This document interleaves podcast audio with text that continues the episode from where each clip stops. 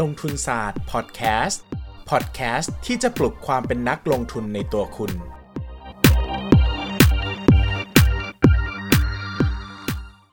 สวัสดีครับ กลับมาพบกับลงทุนศาสตร์พอดแคสต์อีกครั้งนะครับ วันนี้ episode ที่ 3 แล้วนะครับ ใครยัง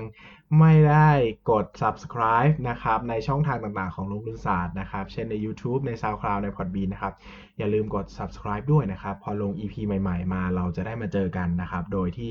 ไม่พลาดนะครับในทุกตอนนะครับ ช่วงนี้นะครับก็อาจจะเป็นคอนเทนต์ที่มีความปูพื้นฐานกันเยอะหน่อยนะครับ ก่อนที่เราจะไปเข้าเรื่องลงทุนลึกๆนะครับ ดังนั้นเนี่ย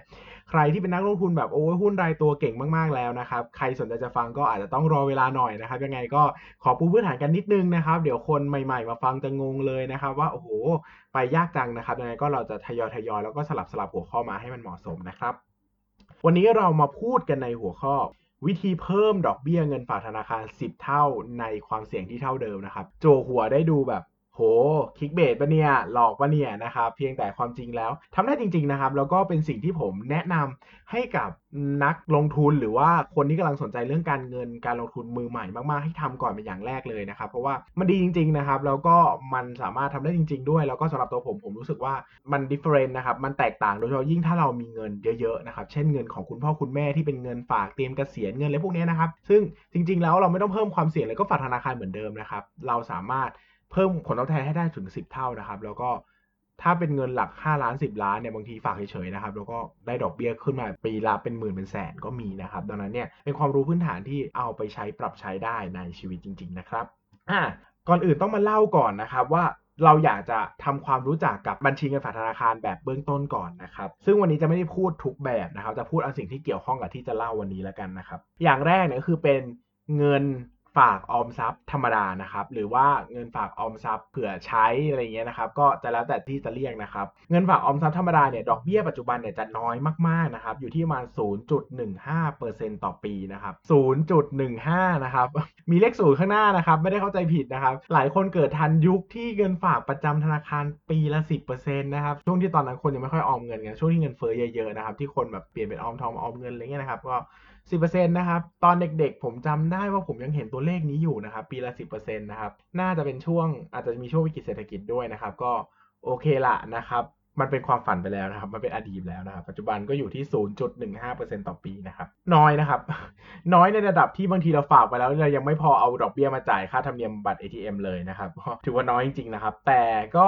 ดีกว่าไม่ได้นะครับ แต่เราถามตั้งคำถามวันนี้ว่า เฮ้ย 0.15 มันน้อยมากนะครับ ดังนั้นเนี่ยทำยังไงให้มันมากขึ้นกว่านี้ดีนะครับ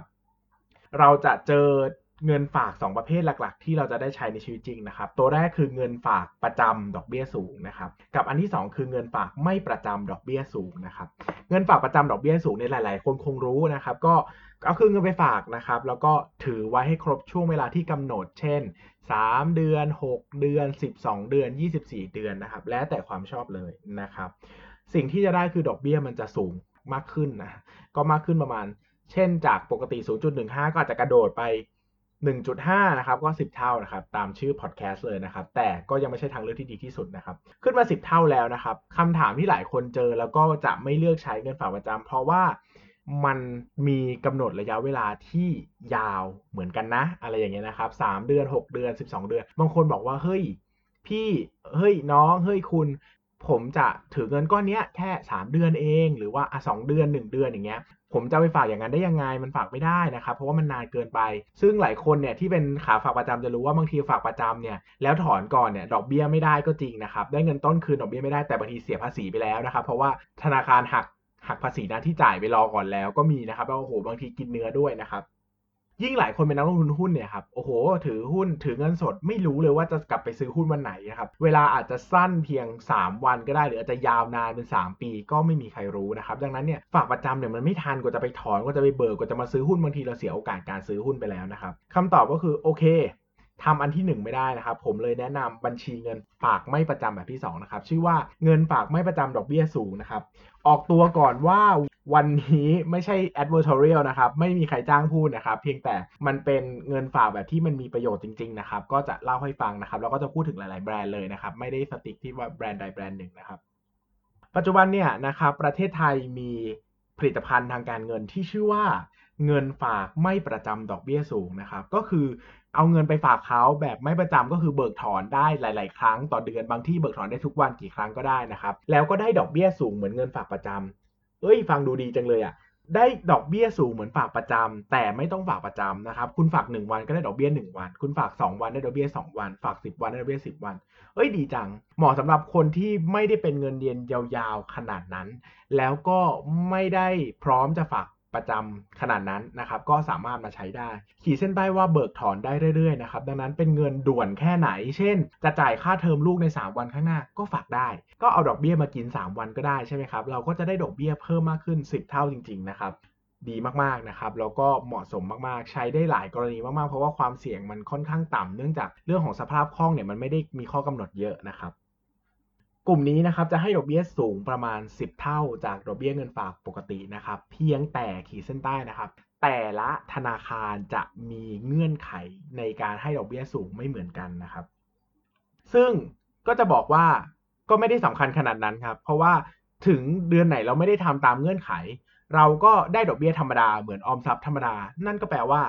เราไม่มีอะไรจะเสียนี่ถูกไหมเพราะว่าแย่ที่สุดก็คือเหมือนของเดิม ดังนั้นเนี่ยก็ทำมากขึ้นอีกนิดหน่อยนะครับไปเปิดบัญชีธนาคารมากขึ้นอีกนิดหน่อย หรือว่ากดโอนเงินผ่านแอปอีกนิดหน่อยนะครับเราก็มีโอกาสจะได้ดอกเบี้ยเพิ่มมากขึ้นนะครับผมจะยกตัวอย่างชื่อ เงินฝากไม่ประจำในกลุ่มนี้ให้ฟังนะครับ ซึ่งจะมีเยอะมากนะครับ แล้วก็แล้วแต่เราจะเลือกได้ตามไลฟ์สไตล์ของเราเลย แนะนำให้ไปเปิดดูทีละอันว่าแต่ละอันมีข้อกำหนดยังไงบ้างนะครับ อันที่เป็นที่รู้จักก็จะมีมี by TMB นะครับ อันนี้ก็เป็นออของ TMB นะครับ มี Ultra Saving นะครับของธนาคารธนาชาตินะครับ มี SCB Easy Saving นะครับของไทยพาณิชย์นะครับ มี GH Bank Flexi นะครับ อันนี้ของธนาคาร GH Bank ก็ออมสินนะครับ ออมทรัพย์กรุงศรีมีแต่ได้อันนี้นะครับของธนาคารกรุงศรีนะครับมี Speed Saving นะครับของธนาคาร CIMB ไทยนะครับมีเงินฝากประจำ NoFix นะครับของ TMB นะครับ Tisco My Saving นะครับของธนาคาร Tisco นะครับเงินฝากไม่ประจำของ LH Bank นะครับแล้วก็ Tomorrow นะครับของ UOB นะครับ ผมขออนุญาตพูดทวนให้อีกครั้งนะครับเผื่อใครสนใจอันไหนเป็นพิเศษแล้วจดไม่ทันนะครับ จะได้จดไปนะครับ1ก็คือมี by TMB นะครับ อันนี้ก็คือของธนาคารทหารไทยนะครับบัญชี Ultra Saving นะครับของธนาคารธนาชาตินะครับ บัญชี SCB Easy Saving นะครับของธนาคารไทยพาณิชย์นะครับ GS Bank Flexi นะครับของธนาคารออมสินนะครับบัญชีออมทรัพย์กรุงศรีมีแต่ได้นะครับของธนาคารกรุงศรีนะครับ Speed Saving นะครับของ CIMB ไทยนะครับ บัญชี NoFix นะครับของ TMB นะครับ บัญชี Tisco My Saving นะครับของธนาคาร Tisco นะครับ แล้วก็เงินฝากไม่ประจำ LS Bank ของ LS Bank นะครับ แล้วก็บัญชี Tomorrow นะครับของ UOB นะครับ ไปลองเลือกดูได้นะครับ เริ่มต้นอาจจะเลือกจาก บัญชีที่เราใช้เป็นประจำก่อน เช่น ถ้าเราใช้ SCB เป็นหลักเราอาจจะดู SCB Easy เป็นอย่างแรก ถ้าเราใช้ TMB อาจจะดูมี หรือว่าถ้าเราใช้ธนาชาติเราจะดู Ultra Saving ก็ได้หมดนะครับพวกนี้ในลักษณะเหมือนกันใกล้เคียงกันมาก คือจะให้ดอกเบี้ยใกล้ๆกันประมาณสัก 1.5 1.6 1.7 1.4 อะไรเงี้ยใกล้ๆประมาณนี้นะครับ เพียงแต่แต่ละธนาคารจะมีข้อกำหนดของตัวเองเหมือนกัน เช่น บางธนาคารจะบอกว่า ต้องฝากมากกว่าถอนในแต่ละเดือนถึงจะได้ดอกเบี้ยสูง บางธนาคารบอกว่าต้องใช้บัตรเดบิตของธนาคารเขาด้วย แล้วต้องมีการรูด 2 ครั้งต่อเดือนถึงจะได้ หรือว่าธนาคารบอกว่าต้องฝากอยู่ในช่วง 1 0 0 0 0แสนถึงห้าแสนเท่านั้นถึงจะได้ดอกเบี้ยในเลทนี้นะครับ ซึ่งแน่นอนว่าเราสามารถศึกษาแล้วก็เลือกที่เหมาะกับเราได้ เช่นเราบอกว่าเฮ้ยเราเป็นคนที่มีเงินเยอะมากแต่ไม่ค่อยได้เบิกถอน ก็อาจจะเหมาะกับบางประเภทที่เขามีขั้นต่ำเลยว่าคุณต้องฝาก สามล้านเท่านั้นนะถึงจะได้ดอกเบี้ยสูง หรือบางคนบอกว่าเฮ้ยฉันใช้บัตรเดบิตของธนาคารนี้บ่อยอยู่แล้วก็อาจจะเลือกแบบที่ต้องรูดบัตรเดบิตถึงจะได้ดอกเบี้ยสูงก็ได้ หรือบางอันบอกว่าเฮ้ยฉันไม่มีหรอกเงินเป็นล้านฉันมีแค่ 2 0 0 0 0นก็บางธนาคารก็ให้แคปไว้ที่ไม่เกิน 5 0 0 0 0นที่จะจ่ายดอกเบี้ยสูงนะครับเพียงแต่เรื่องเหล่านี้มันสำคัญมากเลยนะ เพราะว่าการเปลี่ยนวิธีการฝากเงินเหล่านี้เนี่ยจะช่วยให้เราสามารถมีดอกเบี้ยสูงได้เป็น 10 เท่าจริง ๆ คิดถึงเงิน 10 ล้าน สิบล้านใช่ไหมครับ ถ้าเป็นหนึ่งจุดห้าเปอร์เซ็นก็จะเหลือเท่าไหร่นะสิบล้านหนึ่งล้านแสนห้านะครับแสนห้าแต่ถ้าเราฝากแบบเดิมๆเราได้แค่หมื่นห้านะเฮ้ยส่วนต่างก็แสนกว่าบาทนะครับต่อปีนะครับ ซึ่งหลายคนบอกว่าโห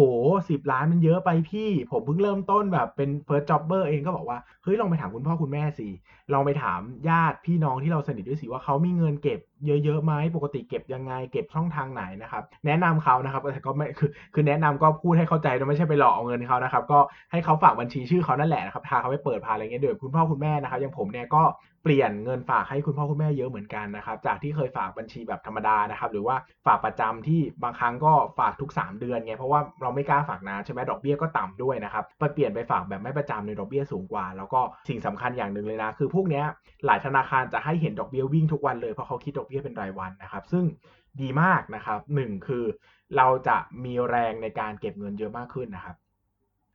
เราจะเห็นเลยว่าดอกเบี้ยมันขึ้นวันละเท่าไหร่เท่าไหร่นะครับ ดังนั้นใครเป็นสายชอบเก็บเงินเลยเราจะเห็นโอ้โหได้เงินวันละเท่านี้เท่านี้แล้วอยากจะเก็บให้มันมากขึ้น เพื่อที่จะเห็นดอกเบี้ยตรงนี้มันงอกเงยขึ้นมานะครับ ซึ่งก็เป็นการสร้างลักษณะนิสัยอันดี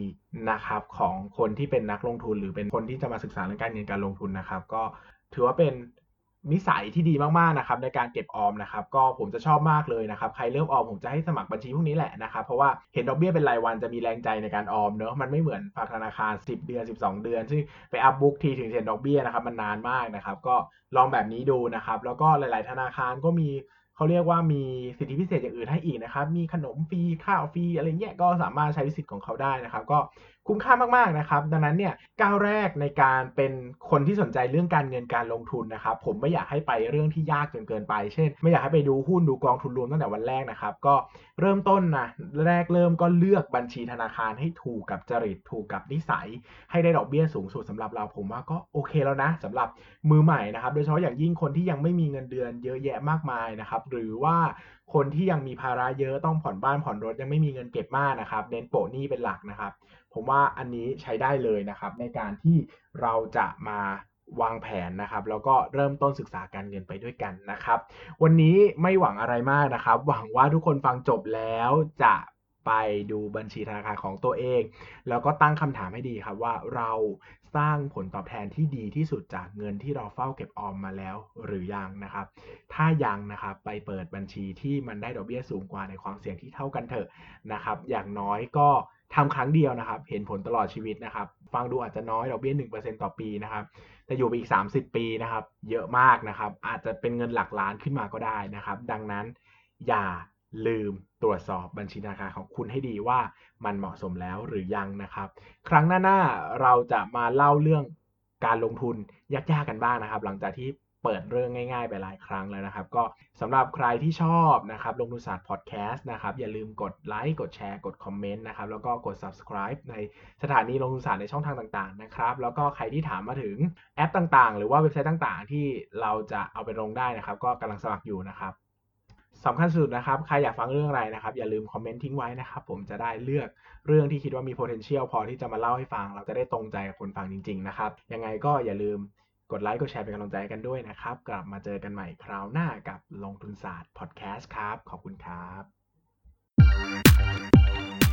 อย่าลืมกดติดตามลงทุนศาสตร์ในช่องทาง podcast player ที่คุณใช้